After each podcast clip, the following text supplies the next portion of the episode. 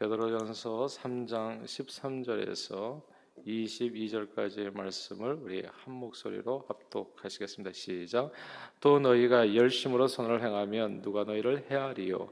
그러나 의를 위하여 고난을 받으면 복 있는 자니 그들이 두려워하는 것을 두려워하지 말며 근심하지 말고 너희 마음에 그리스도를 주로 삼아 거룩하게 하고 너희 속에 있는 소망에 관한 이유를 묻는 자에게는 대답할 것을 항상 준비하되 온유와 두려움으로 하고 선한 양심을 가지라 이는 그리스도 안에 있는 너희의 선행을 욕하는 자들로 그 비방하는 일에 부끄러움을 당하게 하려 함이라. 선을 행함으로 고난 받는 것이 하나님의 뜻일진데 악을 행함으로 고난 받는 것보다 나으니라.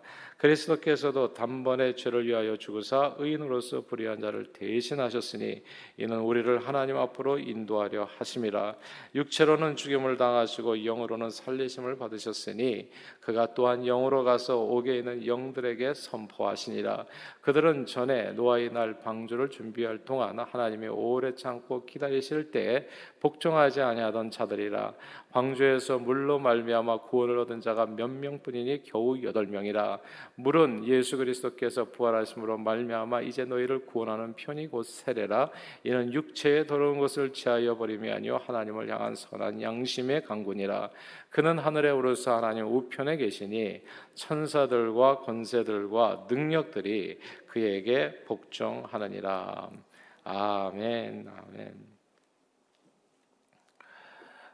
종종 개신교 그리스도인들에게 믿음과 선행은 반대 개념처럼 여겨져 왔습니다. 우리는 늘 이제 선행이나 개인의 공로로 구원받는 것이 아니라 오직 예수 그리스도를 믿음으로 구원을 얻는다 이렇게 이제 가르침을 받아 왔었지요.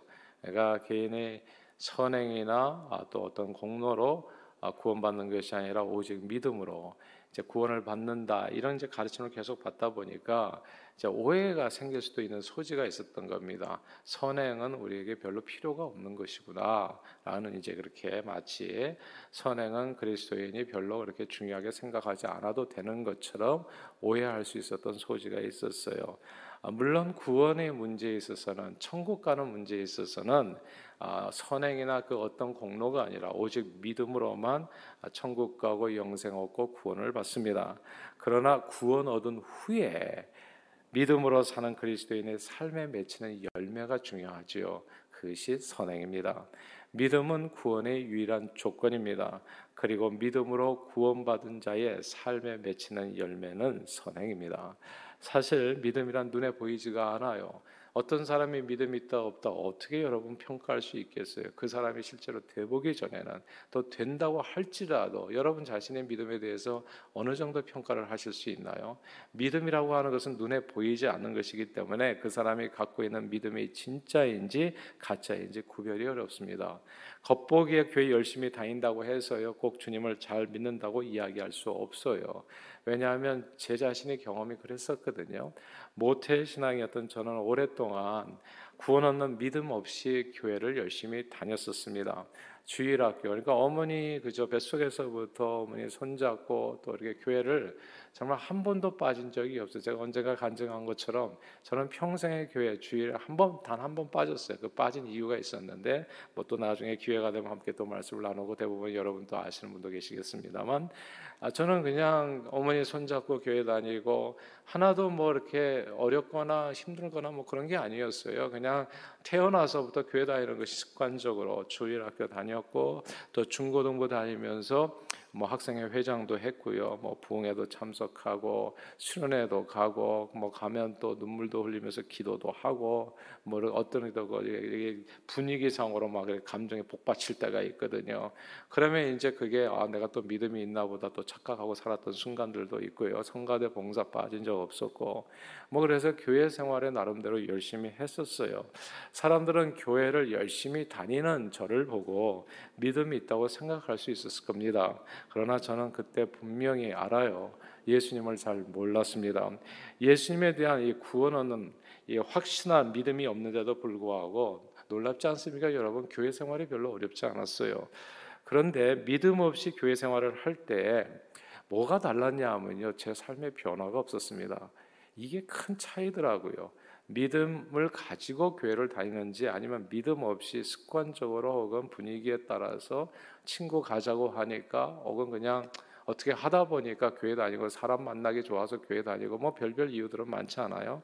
근데 뭐가 다르냐 보니까 믿음이 있었을 때하고 없었을 때가 이게 변화가 다르더라고요. 상과 인격의 변화가.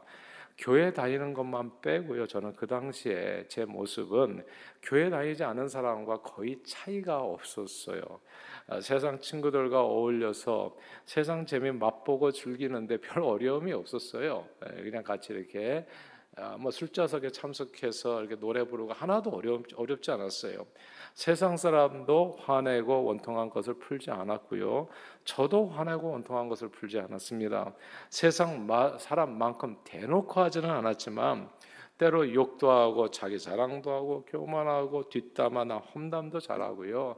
시기, 질투, 탐욕, 술, 담배, 세상 쾌락 등등 세상만큼 사람만큼 그렇게 격렬하게는 아니라고 할지라도 비슷하게 다 흉내내고 사는데 별로 어렵지가 않았습니다.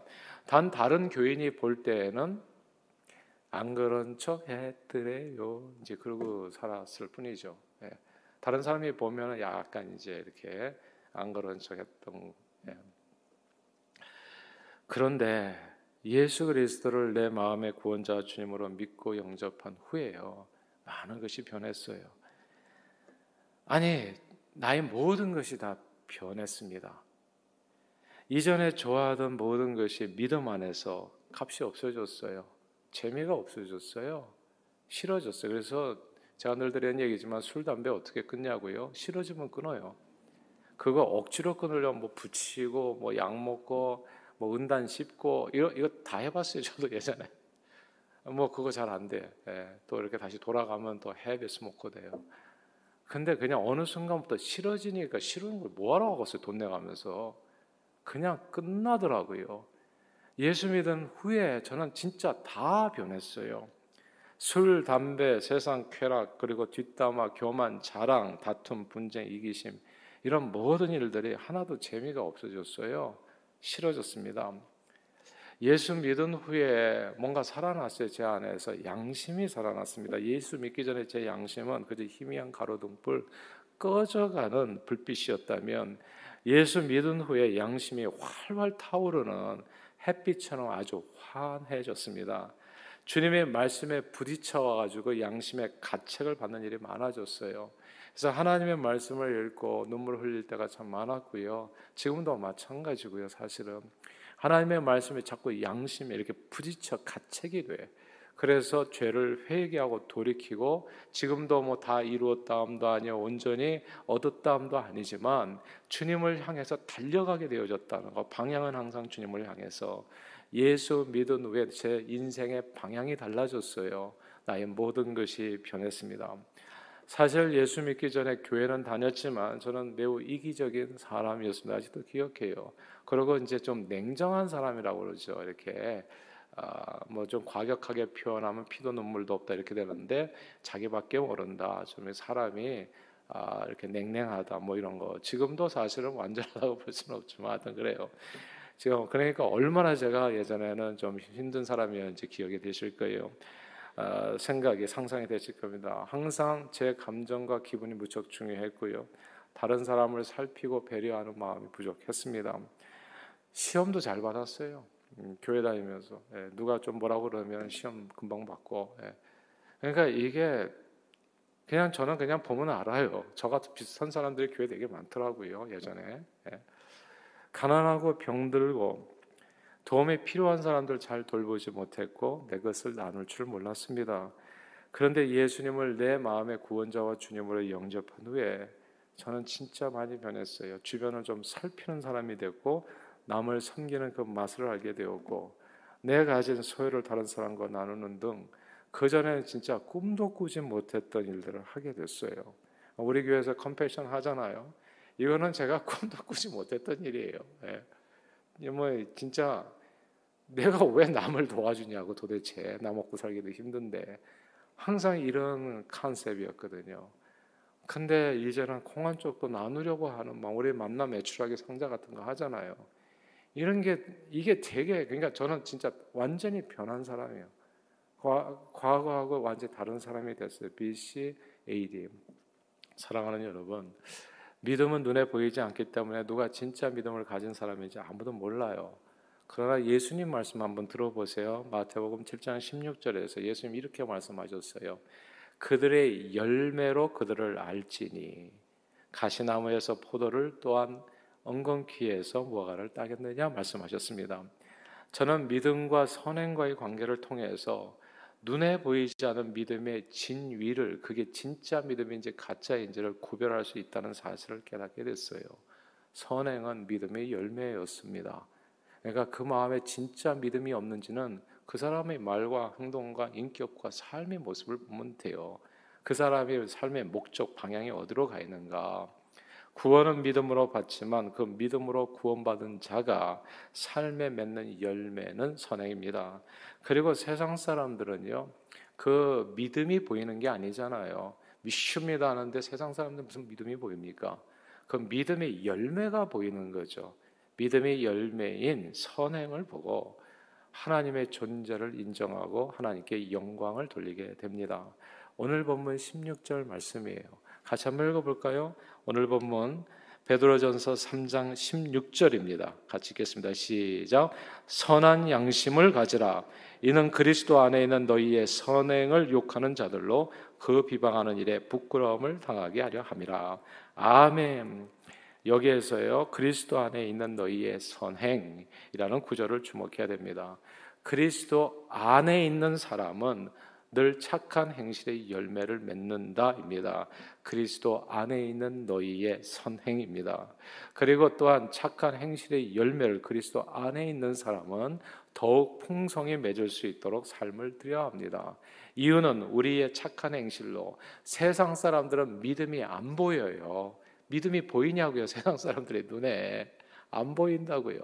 그리고 우리가 무슨 교회에서 예배 열심히 드린다고 해서 세상 사람들의 그 예배 드리는 모습에 단 한 사람도 감동하는 사람이 없어요. 그러나 믿음이 열매에는 감동합니다.